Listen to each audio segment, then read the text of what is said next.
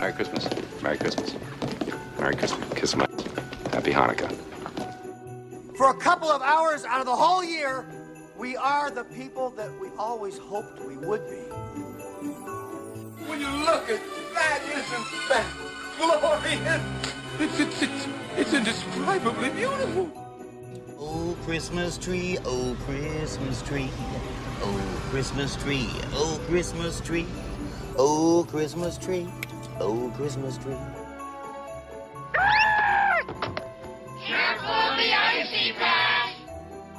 Tis the season to be merry. Well, that's my name.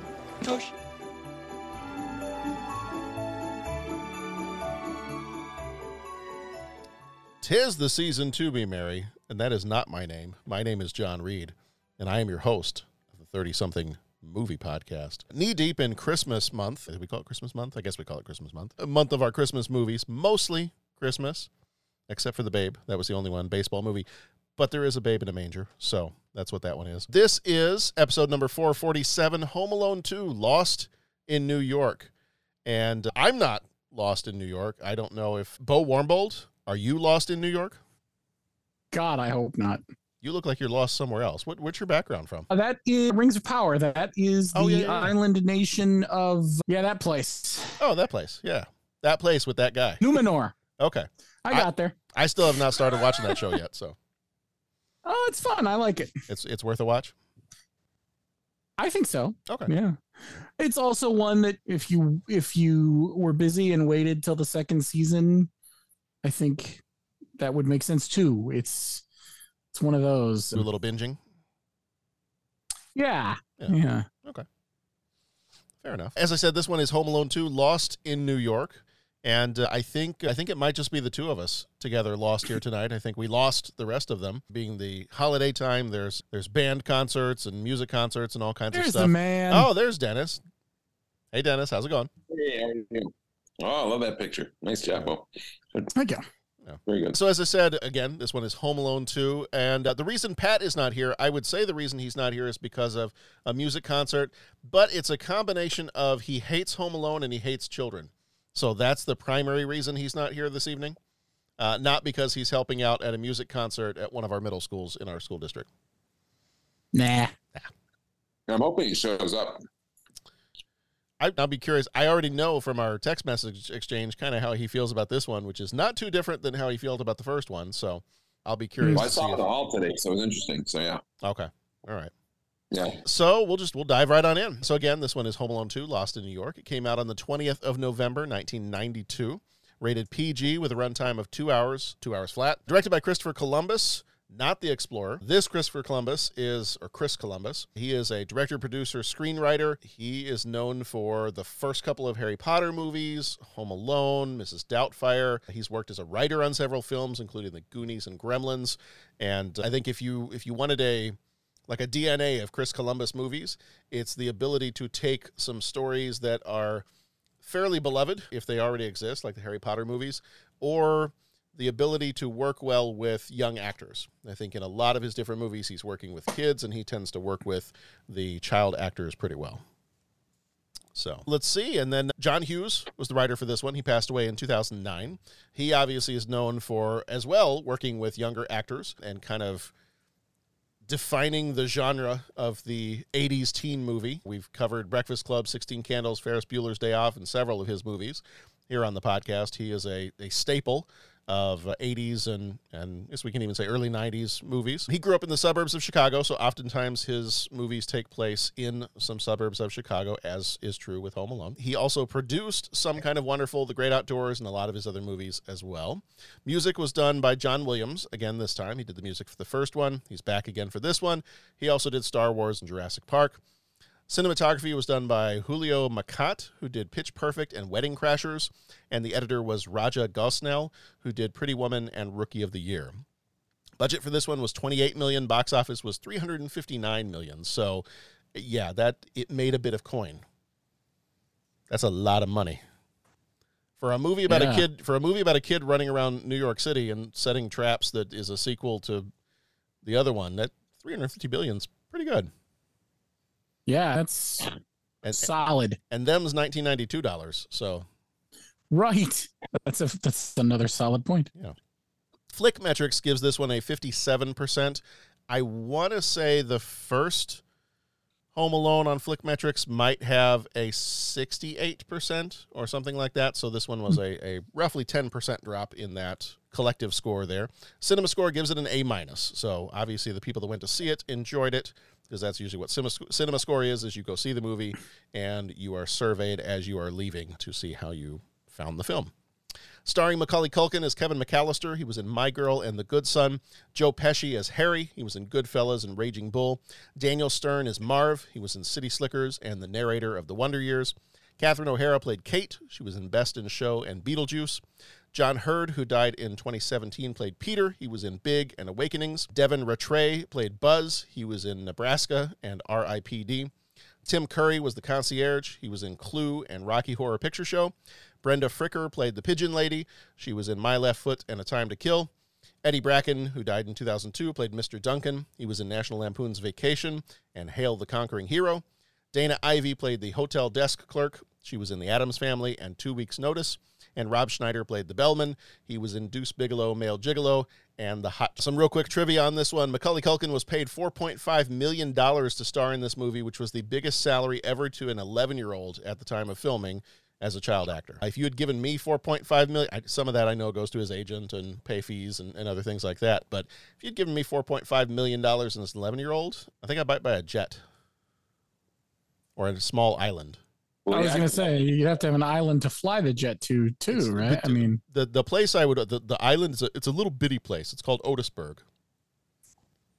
So it's just a little bitty, Mr. Luthor. It's just a little bitty place. A little bit more trivia here. The pigeon attack sequence was filmed on March 25th, 1992. According to Joe Pesci, the crew covered him and Daniel Stern with real birdseed and about 300 pigeons. I don't know if I could have done that. There was one other thing I saw in one of the trivia deals where Daniel Stern said that a pigeon actually flew into his mouth and it was disgusting. yes, I, I can only I- imagine. yeah, that sounds pretty nasty. I mean, to fit with the whole New York City thing, aren't pigeons kind of the rats of the bird world? Mhm.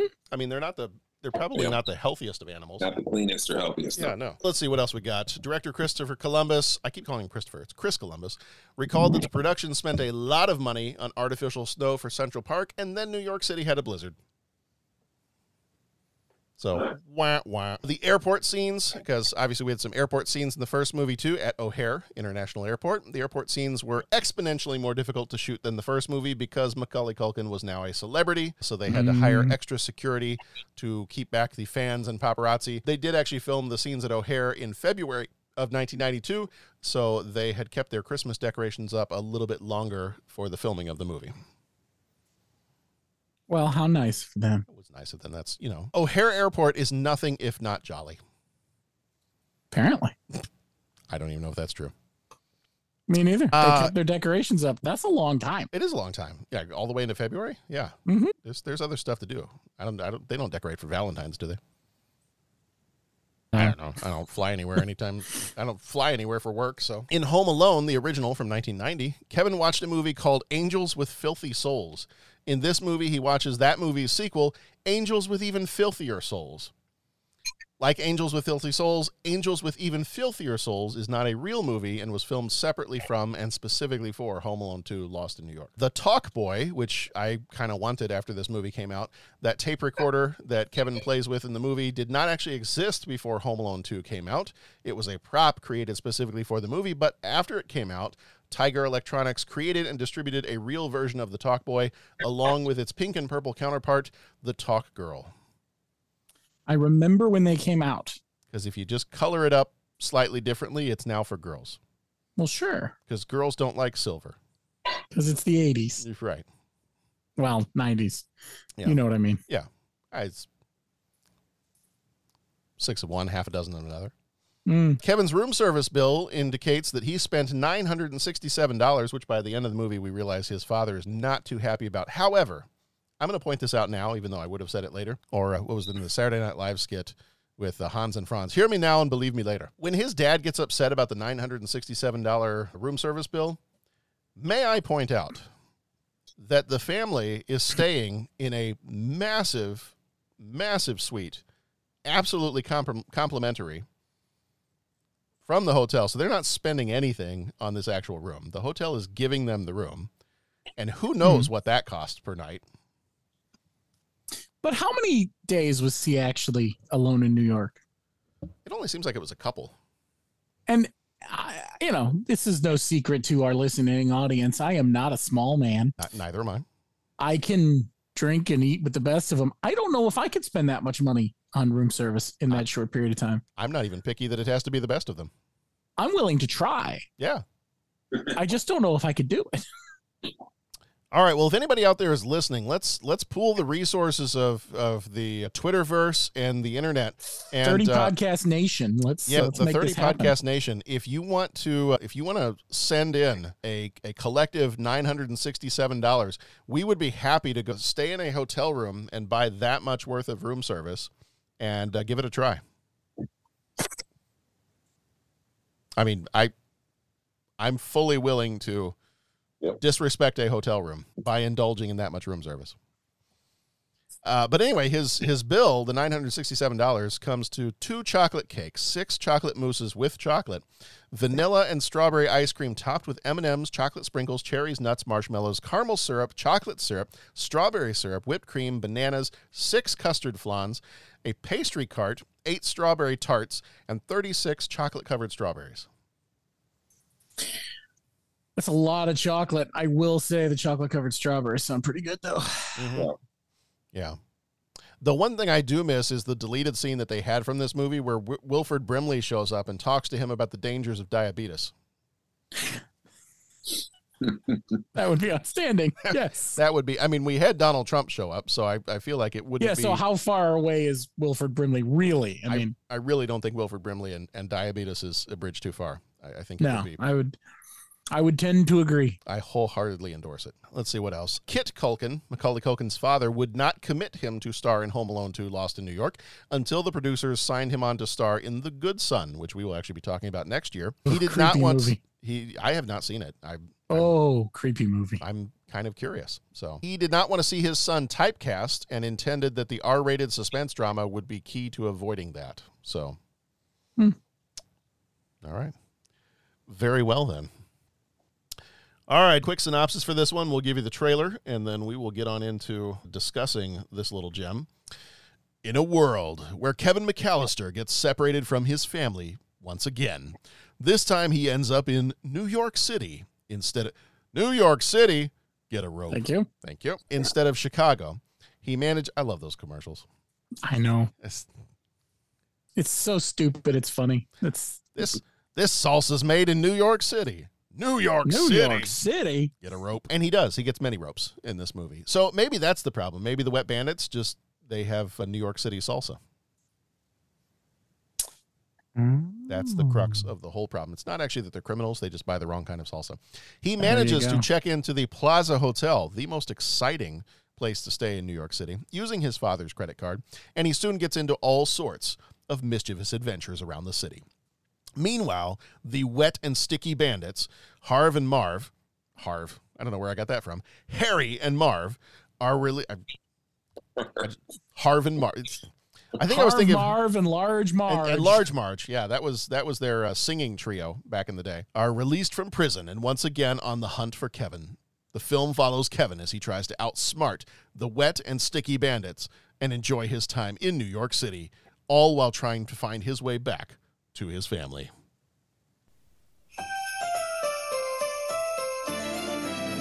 Hiya, pal.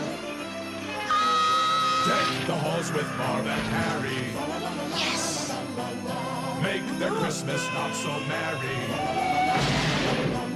Give them bricks and give them riches. One more Christmas in the trenches. Toss some paint cans down to greet them. Send the toolbox down to meet them. Serve the nails for Christmas dinner. Kevin is declared the winner. May I do the thinking, please?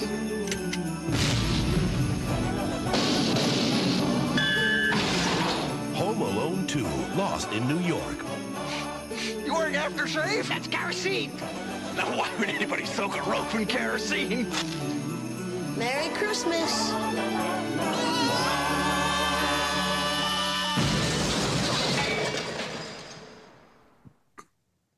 So why the spoiler alert? Why did they declare Kevin the winner in the trailer? I don't know. That's what I'm saying. they knew people were going to go see it anyway. That's fair. Okay. I mean, I, I They guess like. I guess you kind of it's an, it's understood they're not going to kill the kid. Yeah. And you can basically make the same movie over again and people will still go see it. And they kind of knew that coming in. Yeah. I mean, I it would be awesome to get Home Alone directed by Quentin Tarantino and, and really have that kind of a twist ending to it, but yeah, I just don't see There's going to be a lot more blood if it's directed by Tarantino. yeah. Well, yeah. I mean, that nail gun is going to hit a lot more than just butts and crotches. And somebody's dead when those bricks hit too. Mhm. Mhm. I think that's the name of our of our next band. Butts and crotches. But just that's right. It sounds like that. What was that? One of the commercials where the oh shoot, what was it? It was trying to do like a little uh, beatboxing. The boots and cats and boots and cats and boots and cats. It's butts and crotches, butts and crotches, butts and crotches. It's the same kind of thing. It's a dance beat. I don't know what what to what kind of dance, but Best not to think about that too hard, I don't think. it's a new craze sweeping the nation. All right, it's time for major moments. My first major moment, I'm actually going to pull a quote from another movie for this one. I'm calling this one Look at the same happen to the same guy twice. as once again the McAllisters are going on vacation, and this time at least they get Kevin to the airport. There is once again an argument. I know Pat would say they've learned nothing here. There's an argument. They think that they might have misplaced him at first. There's kind of a funny scene where they don't even think he gets in the van with the rest of the family. Of course, they oversleep again because somebody unplugged the alarm clock. But basically, yes, they are leaving Kevin behind once more. This time they lose him at the airport because there's a guy that looks just like his dad, has the same coat as his dad. He ends up following him to the gate for the plane that is going to New York as opposed to the plane that is going to Florida. So I'm calling this next one Here I Go Again on My Own because Kevin's home he's he's not home alone, he's lost in New York alone this time. So he gets to New York, realizes, "Hey, my wish might have come true again." But again, Kevin didn't learn anything because last time he got his wish, it didn't work out the way he wanted to. He missed his family and now we're doing it all over again. So, he is in New York. He is able to check into the hotel. He does some trickery. Is he is able to check into the hotel using his dad's credit card, and uh, promises that his dad will stop by later to sign whatever needs to be signed. So he gets checked into the hotel. He orders room service. He makes the best of his situation. The next one I'm calling Duncan's Toy Chest. He stops off at the Duncan's Toy Chest store. Mr. E.F. Duncan is the owner of Duncan's Toy Chest, and apparently he's doing some kind of undercover boss thing where he's running one of the registers that day. When Kevin comes by, they chat it up a little bit. Kevin donates uh, $20 to the Children's Hospital because he has a bunch of cash and he feels like he's got a good heart. And so he feels like the other kids at the Children's Hospital can use it more than he can. Because of that, Mr. Duncan gives him, allows him to take for free these little ornaments of these turtle doves and tells him, You keep one for yourself, give one to a very special person because they are a symbol of love and friendship. The next one I'm calling the Wet Bandits Strike Back. The Wet Bandits are back this time. Somehow they're trying to call themselves the Sticky Bandits. Names are not their forte. So they are back and they find Kevin pretty quickly and they realize that they have an opportunity to get revenge on him for what he did to them in the first movie. The next one I'm calling Pigeon Lady. That's where Kevin encounters the bird lady in the park. Even though she's a we we tried to learn more about her as a character and and part of her character is that she's not noticed by anyone that people keep their distance from her because she's covered in birds and she's probably not very clean and all these other things.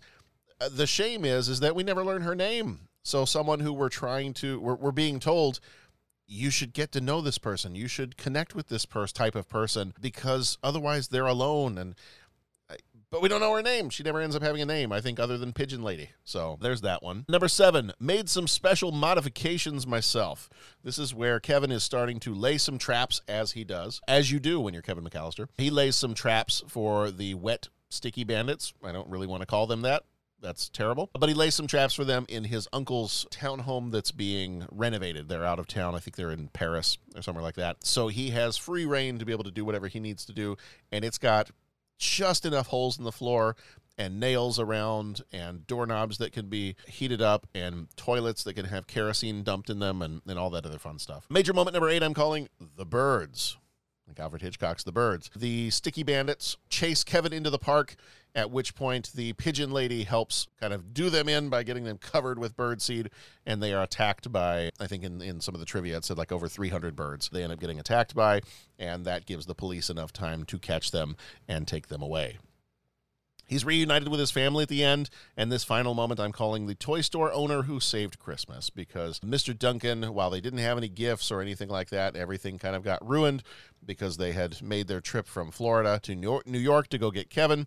That Mr. Duncan swings in and delivers a bunch of presents to their hotel room at the hotel in there in New York City, probably because earlier in the movie kevin had to throw a brick through a window and he i think he left some money and he left a, an apology note you know saying i'm really sorry. This is to pay for the window and you know thank you. You've been so kind and, and everything else. And this is why i'm breaking the window so on and so forth. It's on the i believe it's on the hotel's letterhead so obviously mr duncan knew where to send those christmas gifts.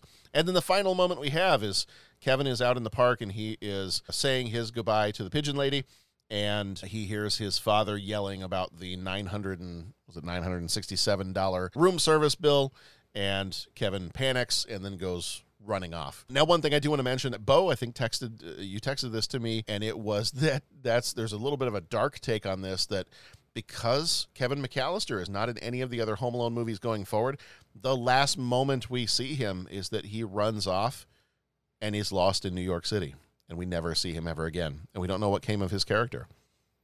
It's a dark take. It's Home Alone 2 after dark.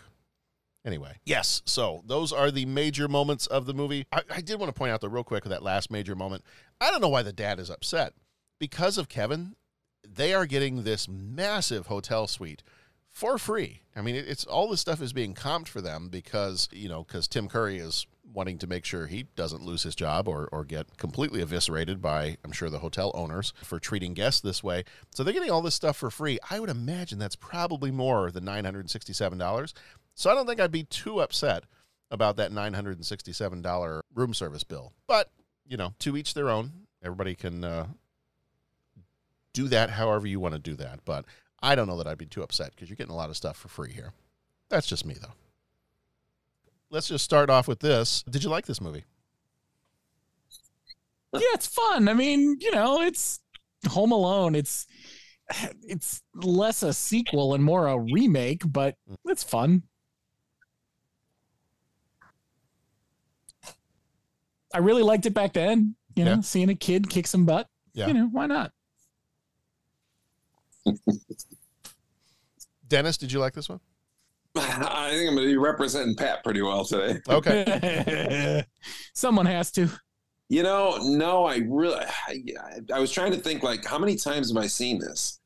And it's pretty much one and a half now because I saw it the first time back then. And there was probably a reason again. I couldn't recall why I did. I was trying to think like, did I like it? Did I like it? But for some reason, I never, sh- I never showed this movie to my kids. Mhm. I showed Home Alone one, and maybe my wife maybe showed them Home Alone two, but I don't recall. I actually texted them to find out if they had seen it, and and I, and it's, so again, it's a movie I bypassed probably for a reason. And when I rewatched it now, I kind of realized why.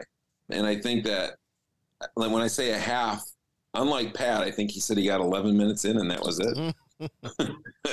I got through the Kind movie. impressive I for did, it, Pat, I did it the way. I did it the way my dad used to do it when he used to get rent too many videos from the from the video store. Yeah. and he, he had to return them in three days. So on day three, he's sitting there kind of watching them and fast forwarding through parts that he just Oh, felt yeah. could be fast forwarded through. So I was just like kind of skipping through and just like stopping it when I saw certain characters in like Tim Curry because I felt like that was new and everything else was just it was just like you said, it's not a sequel. It literally is a, a remake, almost shot for shot on something Mm-hmm. Yeah. and and I'm just like I felt like it like maybe it's the more jaded older me now, but I'm like it's it's the it's like I'm it's like I just it was a cash grab.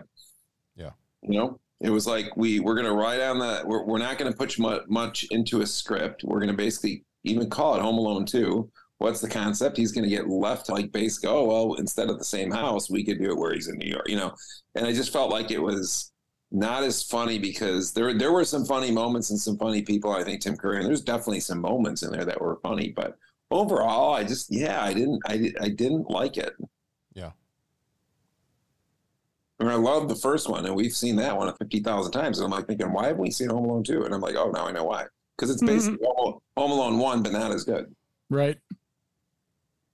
You know, and how much slapstick. And I love like Three Stooges slapstick. I love all that stuff, but it seemed like even a lot of those things were really similar. And I and I and I think the bigger difference, if we get into it more, is like the bigger difference for me, and I don't know why. In the first one, I'm pulling for Macaulay Culkin. I'm, I'm pulling for that character, his character. You know, you're you are in this one. I'm almost pulling for the bad guys because I felt like he was a little bit more snotty. Mm-hmm. He was a little bit more. He, the cuteness wasn't there. The charm wasn't there because he's a little bit older. And I felt like he was just kind of like more like a kind of a smart alecky, bratty kid in this one, Mm-hmm. where he was a little bit like a little bit. There was a little bit more innocence in the first one versus this one, where he's kind of like enjoying it too much. Yeah. Yeah. Well, that's because Macaulay Culkin was enjoying those millions. I, I was going to say Mhm. when you made the comment about him getting four point million, I, I, if you pay that playback, then I sort of said, yeah, he was kind of acting like it too, like he acted like he had gotten the four million, like he was now bigger and better than everybody else. And, and again, it's it's just maybe it's also the parenting thing, the way he taught. Like there's certain things where I was like, I think maybe that's why I didn't even want my. I don't know. I just never. Sh- I I never showed it to my kids. I know that. Just skipped the thing. It wasn't like you can't see it. It was more like, eh, I ain't showing that one. And I don't know why, but now I kind of know why, probably. So, and I think I remember my dad being not happy with that. I want to recall. I started thinking like, because my dad would never want kids like talking back like that. And I think that he kind of had like a whole sort of, just kind of, just a s- little bit more of a smart, smart alecky attitude, and he's too good for all the adults. And I don't know, seemed less of a kid and a little more of a, a punk. Yeah. Hmm, I yes. think that was that was that. I think that's my take on it. So For a movie where people are constantly getting hurt, I think my take on this one is it's fairly harmless. Is that it's like like you've said, it's it's really a it's really more of a remake. You know, they Well, yeah, ob- Pigeon- obviously they Pigeon Lady's the old guy, and that that relationship like makes the first movie, in my opinion, like really Mhm. like, it gives that sentimental sort of tone to it and message or whatever. It's like so the first one had that, and then they tried to redo it with the Pigeon Lady, right. and I'm like, it just didn't have the same thing again because it was just like you're doing exactly the same thing, and I'm I can't get all sentimental about it. And this one, I felt like while there was more of an equal exchange, I felt like he was the young kid again telling almost telling this old lady like how about life you Mhm. know Yeah. and, and i'm like i felt like the other one it was the old guy who kind of like said things that made him Yeah. and then he reciprocated it back as well at the end Right. so it was like lesson learned and then right back at you type of thing where this one it felt like it wasn't that same give and take type of thing mutual kind of you know Yeah. i don't know yeah so it's just it just was it's the same thing just not done as well Yeah. so it's kind of like you know how some other I, I was looking up I was, I was just curious to see if anybody had a like a list of what are the things you should keep in mind when making a sequel and there's a Yeah. few lists out there you know and, and some of their recommendations are things like give the viewer something new uh, Mhm. make the stakes different than they were in the original and it, they this one article that i was looking at made a good point it's like well a lot of times you want to uh, you know maybe you could do similar things to what you did in the original but do it on a larger scale and they make a point of saying for example speed 2 instead of a bus it's on a cruise ship Yeah. now Mhm. okay but it's still pretty much the same story like there's not a whole lot Right. the beats are not any different. You're not doing anything different with the characters. One of pat's points he was texting we were texting a little bit back and forth earlier today. One of his points was he still can't stand the family. He's like these people have not learned anything. There's zero growth here. They haven't learned anything from the first movie. As with the thir- first movie there is that growth from the beginning of the movie to the end of the movie but you would kind of figure as a sequel that you would have seen at least a little bit of growth. If this was a huge traumatic event that happened to them in the first movie last year in their timeline you would think that other than just referencing that this happened last year that maybe there'd be a little bit of a change in people's behaviors and You know, maybe the parents would be a little bit more on what's his name, Uncle Frank's case for being a jerk, and it just it doesn't happen. So it really is. It's a rehashing of the original plot, just in a completely different. And even the characters reference that. When the Wet Bandits show up, they're like, "Well, he doesn't have a house now. He's got New York City." I'm like, yeah. yeah, no kidding. Thanks for pointing that out to the audience. We already had that kind of figured out. So I, I say it's a harmless movie because as I'm watching it, am I sitting there? I'm not, uh, and I'm not making fun of Pat by saying this. I'm not sitting there like Pat getting actively angry at this movie for what it's doing. I'm watching this movie, I'm enjoying this movie, but I'm not enjoying this movie the way I enjoy the original. You know, when mm-hmm. the when the characters are falling down a ladder or getting nailed in the crotch with a staple gun or when when Harv or Marv or Large Marge or whatever his name is gets his cap set on fire again, I'm sitting there going, dude, this happened to you in the first movie. Just take the hat off. Your hat's on fire. Your head's not on fire. Just take the hat off. You don't have to stuff your head in the toilet, which is filled with kerosene, and blow the whole house up. Just take your hat off. It's it's really not that difficult. But I think it's it's because they do so much that is the same. You know, you go back to the same well of, well, we're going to show the angels with filthy souls movie, and we're going to have mm-hmm. him use the audio of that with the guy that has a Tommy gun. It's it's to me, it feels while I'm fine watching it and I am entertained by it, it's not one that I'm like, oh, I love Home Alone 2 Lost in New York. I'm like, yeah, it's the second Home Alone movie and it's it's all right. Exactly. It exists. It exists. Yeah. For my entertainment of sorts.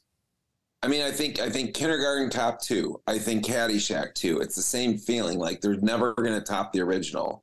They seem like they're just a almost a hey, let's just ride the coattails of that. Not really put much thought into the script. Yeah, kind of rehash the sort of same concept and idea. So that also like makes it a little bit more. I and like you said, not angry at it, but it just feels like it's a waste of my time. Yeah, kind of thing. I don't really feel like if I have to spend an hour and a half watching a movie, which I would like to do, I want to do it on something that's going to either give me something new or a classic that I know had heart and soul into the script and wasn't just a re remake and like I just kind of like I said, I refer to it as a money grab. Yeah. So I think that that's like a big part. Like as I was watching it, and and I'll be honest, like the skipping through this, like the type of things when you have to do like GVC training or something. Is there some value to those? Yeah, there is probably. There's some. Somebody made something and put it together, and there's some info. But overall, it's not enough to really like warrant. I feel like the this it just it just I, I have better use of my time, and there's other movies I, I haven't seen that I would like to see. Yeah. So it felt like maybe that also kind of resentment comes out as I'm watching it, going, I'm watching this, and this is something. It felt like homework. Yeah, yeah. and it's it's a homework assignment Pat did not complete, by the way. That's that's also true. That's also true. What could they have done to make this a better sequel? So we talk sometimes about sequels that surpass the original. You know, I think some people would argue that Aliens surpassed Alien. Uh, some would argue that Terminator 2 surpassed Terminator. Sure. Um, you know, some would argue that Empire Strikes Back is a superior movie to Star Wars. So in those examples, the sequel may have been better than the original. What could they have done differently? To make this sequel I don't know if it'd be better than the original, but what could they have done to to save this one? If we're saying, eh, it's it exists. Well, number one, don't call it Home Alone two. I think I think that you've established this kid as a character. You've established like, and people loved him, and obviously the first one was a big hit, and you had this obviously the the villains and stuff. I think you bring in new villains and I think you have, and it could be kids who are the villains, and it could be something that involves something not him being necessarily the same concept being lost at home. Maybe he's locked in some other place for a while, for a night or something, or gets locked in a store. But like, I don't know. I'm I like, I just started thinking that now, but I'm thinking like it's a good question and something they should have been asking back then. And, and I feel like there's some other story you could have gone off different and just use the character that you established and put him in a different setting, in a different plot and again, it might not have topped the first one, which this one didn't either, but at least there was a little bit of effort that I think people would have appreciated. I think it still would have sold well. What you could have done is you could have put it in, you could have had it set in the airport. Now, the sequel is set in the airport. the airport. Yes. I could see a whole scene where you're doing this chase through like the, you know, the, the baggage conveyor belts. I can see this whole scene where you've got maybe the criminals have somehow taken over this little church that's on the outskirts of the runways and and, and I'm just thinking like how could the same thing happen to the same kid twice? And I think maybe that's what you do is you have it take place in the airport this time. Is I, I don't know. It's I, that for some reason that idea just struck me just now. But- And I Well, think I- and I think you have either Harv or Marv or Harry or Large Marge do some naked calisthenics at the beginning of the Yeah, movie. because that's they're what we want to see. I, think there also should be cameos. Like I, I don't know if they should. They could have maybe been in there, but they shouldn't have been the main character, main Yeah. culprit. Again, I feel like that just was again. What are the odds? And then we, and I know you suspend disbelief. It's it's just. It's just the thing if you see them like how many times before they run into him, like out of all the places in New York City they're gonna run into these two guys after they've been out of prison, it's Mhm. gonna happen to be at the right time at the right you know, it's just like it's like very far fetched again, where it's like okay, haha, I get it. Like it that it's so absurd that it's should be funny, but at the same time, it's like, eh, he could have gone for something different. Yeah. Would have been nice to have two different Different villains for sure. and maybe he's lost with somebody else and not just himself, and he's not home alone. Right. Yeah. You know, there's there's a lot. I don't know. There's just other variations, I think, but I don't know if they even explored those. They just said, "Hey, everybody loved this so much. If we just do the same thing with a different setting, the name alone is going to carry it." And we're and I just felt like that was kind of the attitude. Yeah. And I just feel lacked originality, no matter how much they tried tried to say, "Hey, it's in a different place." You know. Yeah. I was thinking like I can't you said I think maybe Pat said it. They haven't learned a lesson. Yeah. True. So maybe they should have. So everybody spends the first 10 minutes making sure Kevin gets on the gosh darn plane, right? But then he gets lost once you get there. Like Yeah. Yes. maybe he's lost on the receiving end because they were so focused on tracking him. Once they got on the plane, nobody cares, you Mhm. know? So they learned a little bit, but now he's lost at home at and in the in the receiving airport, or he's lost. Home Alone, Lost on Vacation. You know, you got Yeah, exactly. Mhm. He was home alone, and now he's lost on vacation. And maybe they're maybe if anything, maybe they're they flew back home, and he got left behind at the vacation spot. Mhm. There you go. Like they made so much of an effort to get him there. Get him there, and they didn't realize that they forgot to get him back home. Yeah, or something. They, there was there's a few gimmicks that I feel like they just didn't. Could have explored instead. Didn't bother of, with. yeah, let's just do the same thing. Yeah. So a little bit more of a general question, not specifically related to this movie, and I I feel like I used this because I was trying to introduce it to one of my kids not too long ago. I feel like I used this phrase or this word on a previous episode. Do you enjoy movies, TV shows, stage plays where the concept of the Schadenfreude is a main focus? So the the definition of Schadenfreude, which is a fun German word to say, is uh, finding joy in the distress and pain of others. So I think of examples of like the Three Stooges. Love Mhm. the Three Stooges. Obviously, this movie there is a lot of lot of pain that probably should have caused death in this movie. The the anybody who's one of our Patreon co-executive producers will very soon, if not already, have access to our episode on eating Raoul, which we are actually recording tonight and the same evening that we're recording this one, and talk about Schadenfreude. I mean, people are getting whacked on the head and killed with uh, with the frying pans.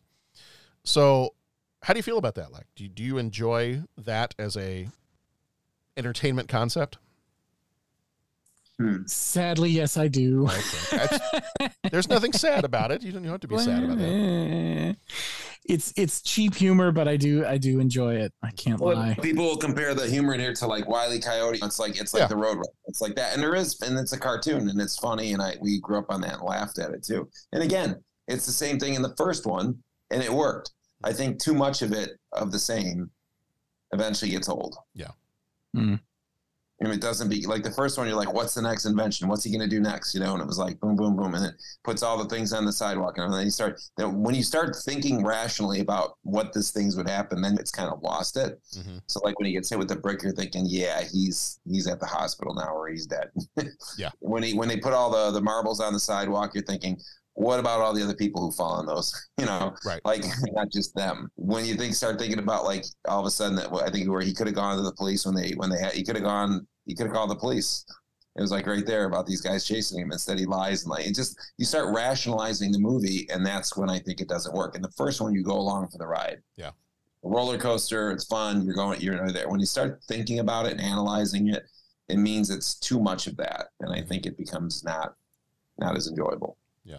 And, and you can make the argument that you watch the Roadrunner cartoons all over, which we did as kids, and you know we are also kids, and it and it it does a lot of the it does.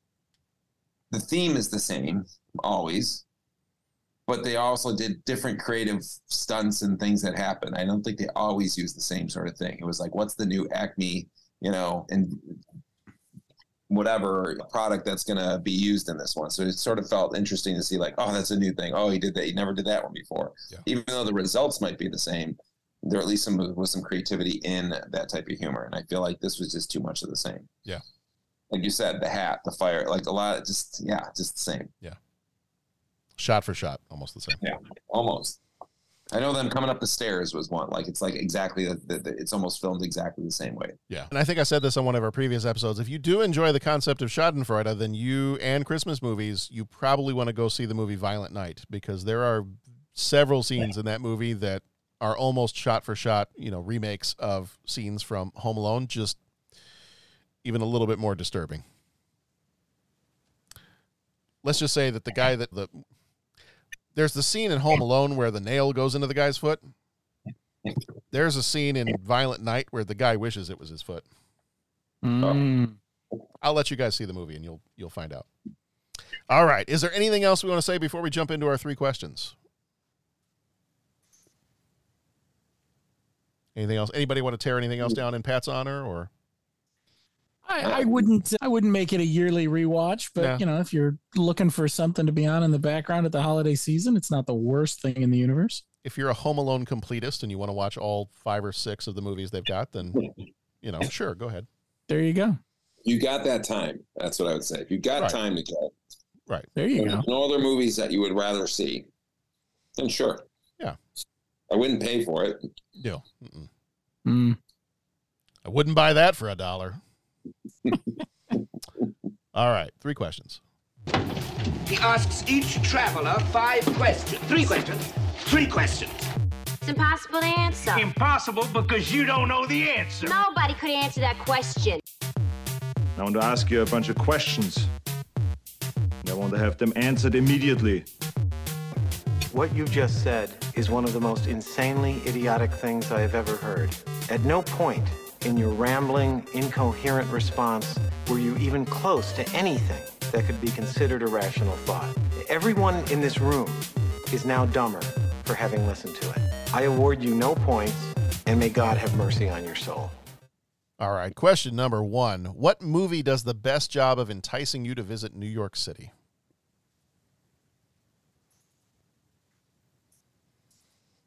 This is a tough one. And then Pat stole my initial response. Did he? Okay. Well, he's not here, so you can say your initial response. No, because he he he texted it first. He wins. All right. So Pat's answer was Ghostbusters. Mm-hmm.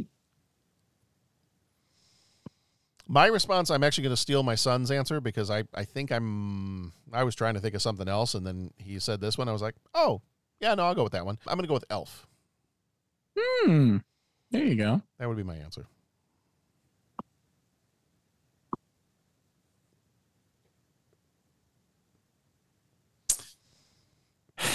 New York City. What movie makes you want to get lost in New York? You know, when Harry met Sally, Mm-hmm. Yeah. a lot of solid walking around there. Mm-hmm. Like any movie that features Central Park in in any like Mm-hmm. Way makes me want to th- makes me think about it. Like Muppets Take Manhattan's an interesting one. Yes. Mostly because like there is no more um, amazing shot to me than that pull out shot of Manhattan where you see all the buildings and boom, park, Mm-hmm. you know? Yeah.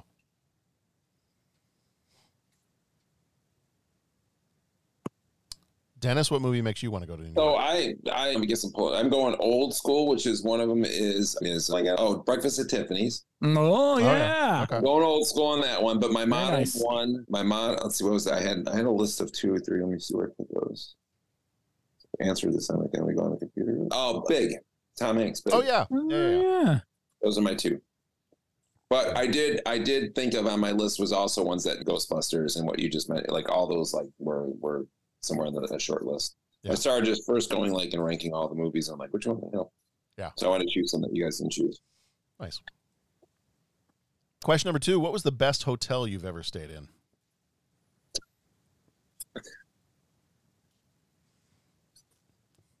I enjoy Pat's I answer. can only 'cause I'm, I'm not sure. fancy- I'm not sure you can top Pat's answer. It was as it. I'm going to mispronounce it too. Ballinalacken Castle Mhm. in County Clare, Ireland. I went to go look up pictures. I'm like, yeah, Pat might win that one. Yeah. So for me, I would have to go with the fanciest probably, which would be the Gaylord in Washington D.C. Okay. school trip. It was with Anna Grow and a bunch of people and and a bunch of coworkers, bunch of coworkers. So for a tech thing, tech conference out there. I heard they had, had they had uh, some good Japanese restaurants out there. Shout out to Jason.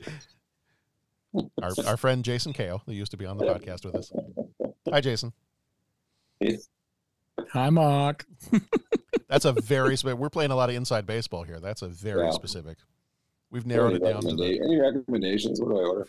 we've narrowed Yeah. it down to the one person that'll get that joke. But that would be the nicest that I would say the fanciest. Although in, I don't know where it was. I want to honestly say it might have been just simply a Holiday Inn or something.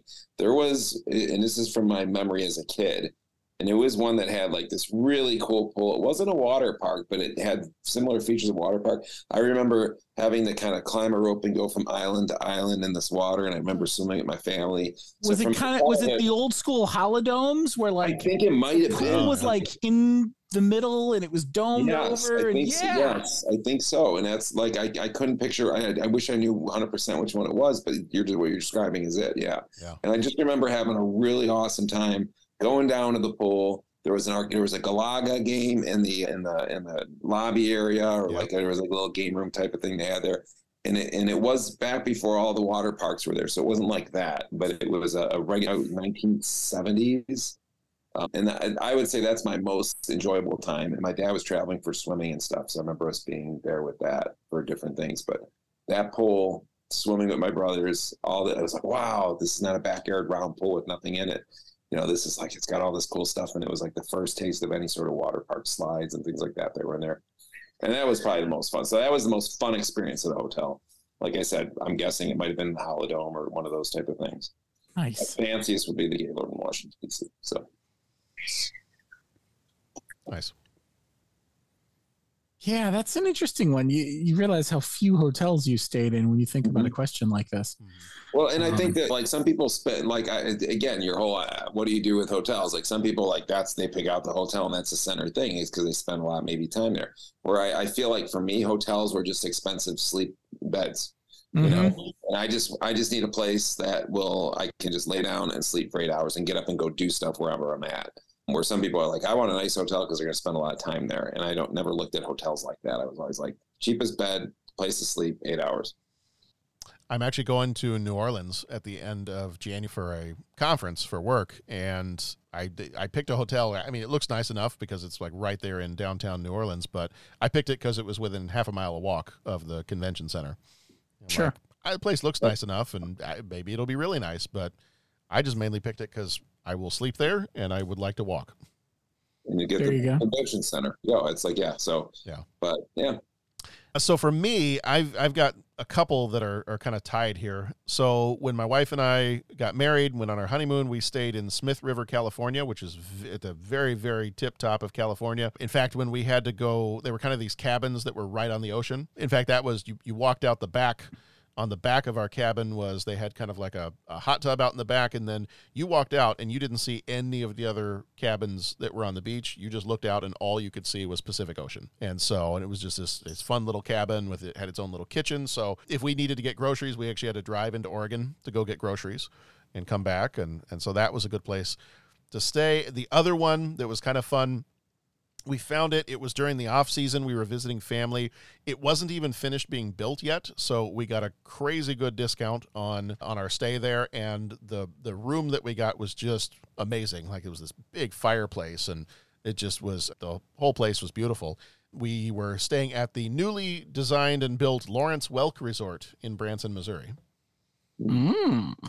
So we didn't go to see any shows there. I mean, I, I don't know that the Aldridge sisters were performing, but I don't know if he brought all of his headliners from the Lawrence Welk show or not. But but uh, that was a fun place to stay, and it was kind of fun because there was really not a whole lot of other people around because it really and truly was they weren't even finished building it yet. So they were uh, it was in the off season in Branson, so they were offering deep deep discounts on staying there since wasn't even finished. But that ca- the cabins that we got out on the out on the beach in California, those were those were pretty awesome. I would go back and stay there again. Right on. All right, and question number three: Is there a Christmas landmark landmark that you want to, or that you feel like you have to visit each year, or one that you want to visit that you have never been to before? Pat's response was he would like to go see Bethlehem. I think that's a that would be an awesome one. Yeah. There we go. My quick answer to this one is I always let we go every year. We we've to fight the crowds. We now go the Wednesday before Thanksgiving, so it's a lot less busy. We go to Christkindlmarket in Chicago every year, Hmm. and definitely on a weekday, earlier in the day, much better than going at night. Yeah, with mine, it was borrowed from the movie, I guess. I actually have never been to New York. Hmm. I don't have a desire to go to New York for much of anything else other than maybe Rockefeller or the ice rink at Christmas time. Okay. That- that- we're going to go. That's the time I'd like to go. Spend only in like a week or a weekend there and then probably get out of there. Yeah. I don't have a drive for New York for some, like, I'm not a big, I don't know. But that, for some reason, that would be, and then, and then, you know, any, they're not a landmark, but like, I'm just thinking any Colorado, any place where it's a nice lodge nice lodge out in the woods with snow on the trees and just like they're not considered landmarks. But as far as big landmarks, that's where I would go. I'd go Rockefeller Center. Yeah. New York City. Yeah. Love Fest. Where would you go? I think Rockefeller Center makes a lot of sense as far as something to visit. Something I go see almost every year is the Walnut Room at uh, Mhm. Macy's in the that. city. Have lunch or, or at least a a wintry cocktail of some sort. And see the tree and that sort of thing, and the windows of of the former Marshall Field's building and that sort of thing. We were kind of we we go there every time we go to Casino Market. We go there afterwards. We've been kind of disappointed lately. Oh, they've been weird lately. They I, well, not just weird. It just they're it just looks lazy. They used to be very elaborate, and lately it's just like it looks like they've set up like a three piece cardboard cutout, and that's it. Yeah, or they just keep doing the same thing in a couple of. It's been weird lately. I agree. They're trying to force. I even forget what the name of the the reindeer is. They're trying to force a new Rudolph down your throat too. Oh, good times. Twinkle or something Twinkle? like that. I don't know. Twinkle, tinkle, large Marge, I, something. I don't know. Tinkle's not a good one. Tinkle. No, that sounds uh, strange. It's a it's a new reindeer. His name is Rupert Pupkin, Mr. Pumpernickel. Yeah. Two two runners up that I also had would be I don't know if it'd be realistic. North Pole. Okay. Like Oh, to go to the North Pole, like just for Christmas to be at the North Pole for Christmas one time. And then the more realistic one that actually would probably happen before New York City. But I was thinking landmarks, and I think I feel like the, that Rockefeller Center and all that is more of a landmark. But I, I always want to spend. I, I haven't done it yet, but I want to spend a Christmas in Branson, Missouri. Oh yeah. I know that there was a band, it was a Native American band, LA, that also like used to do Christmas shows there all the time. It was mm-hmm. like, and and I always thought that's a nice maybe a drive down there in Christmas, spend a good week there, see them in concert. That's all lit up, and they get the whole thing going and everything else. That would be like a nice family sort of, and that's that's maybe a doable one when I see them come back. They used to always do Christmas shows, but that's always been on my list, and I never got to it. Yeah. I wouldn't consider it necessarily a landmark, but Yeah. If you if you do ever actually end up going to Branson, because we used to go there multiple Yeah. times a year. If you do ever go there, you should also, especially during Christmas time, you should also hit up the the kind of I hate to call it an amusement park, but it's Silver Dollar City that's there. Yeah, yeah, Yeah, because what they do is they convert because a lot of their rides are water rides, especially for the Yeah. summer and springtime. And what they do is they pretty much just shut all those down and they convert a lot of the park into almost like everything is decorated for Christmas and all the the, Winter shows are- Wonderland type of thing. Yeah, all the yeah. Yeah. and all the the shows are Christmas shows and, and all the it's yeah, it's it's really really nice at Christmas time. So if you ever end up going down there, Branson itself is nice, but you should you should make a stop at least for for part of one of the days to the Silver Dollar City Park. You drive there? We always did, yeah. You know how long approximately that is? I can look it up, but It's not that bad. I mean, it, when five, six we, hours maybe or more. when we go i mean with with younger kids and then sometimes bringing anybody older with us we tend to have to make a few more stops than if it was just myself and sharon it probably if if we was just if it was just the two of us maybe eight hours Okay. Yeah. Okay. Yeah. Six to eight. Yeah. All right. yeah you know eight eight, eight close maybe eight eight. and a half nine but yeah yeah Okay. St louis st louis is about halfway it takes about That's you know, right. Yeah. Because then it's gonna four and a half five hours to get to st louis and then it's about four hours after that ish so all right well everybody we hope you've enjoyed this episode home alone 2 lost in new york if it is your favorite movie and we've completely trashed it then you could join us on patreon because that tends to be the the pattern of, of how we handle these things is we trash your favorite movie and then you join us on patreon as a co-executive producer so this one doesn't have to be any different you can you can do that as well And I would love to hear if somebody, if it is really their favorite movie, and if they think it tops number one, and if so, I'd like to know what, what why, respectfully, like Mhm. why, what, Yeah. what makes it them better than the first. yeah i would be curious too like if it's if I, especially I people saying that two is better than one. You know how you have the whole Godfather thing. It's like the other movies you can make cases for them, and I'm like, I don't know how you make the case for this one. Like what what? And again, doesn't mean that it's not enjoyable. Doesn't Right. mean you can't watch it. I'm not saying that. Right. I'm just saying I don't see how it tops the first one. Yeah. Yeah. All right. Well, our next episode's coming up. Our uh, we've got our Patreon for this month is Eating Raoul from 1982. Our Patreon shorts that we had had this month were Christmas Story Christmas and Conan the Barbarian.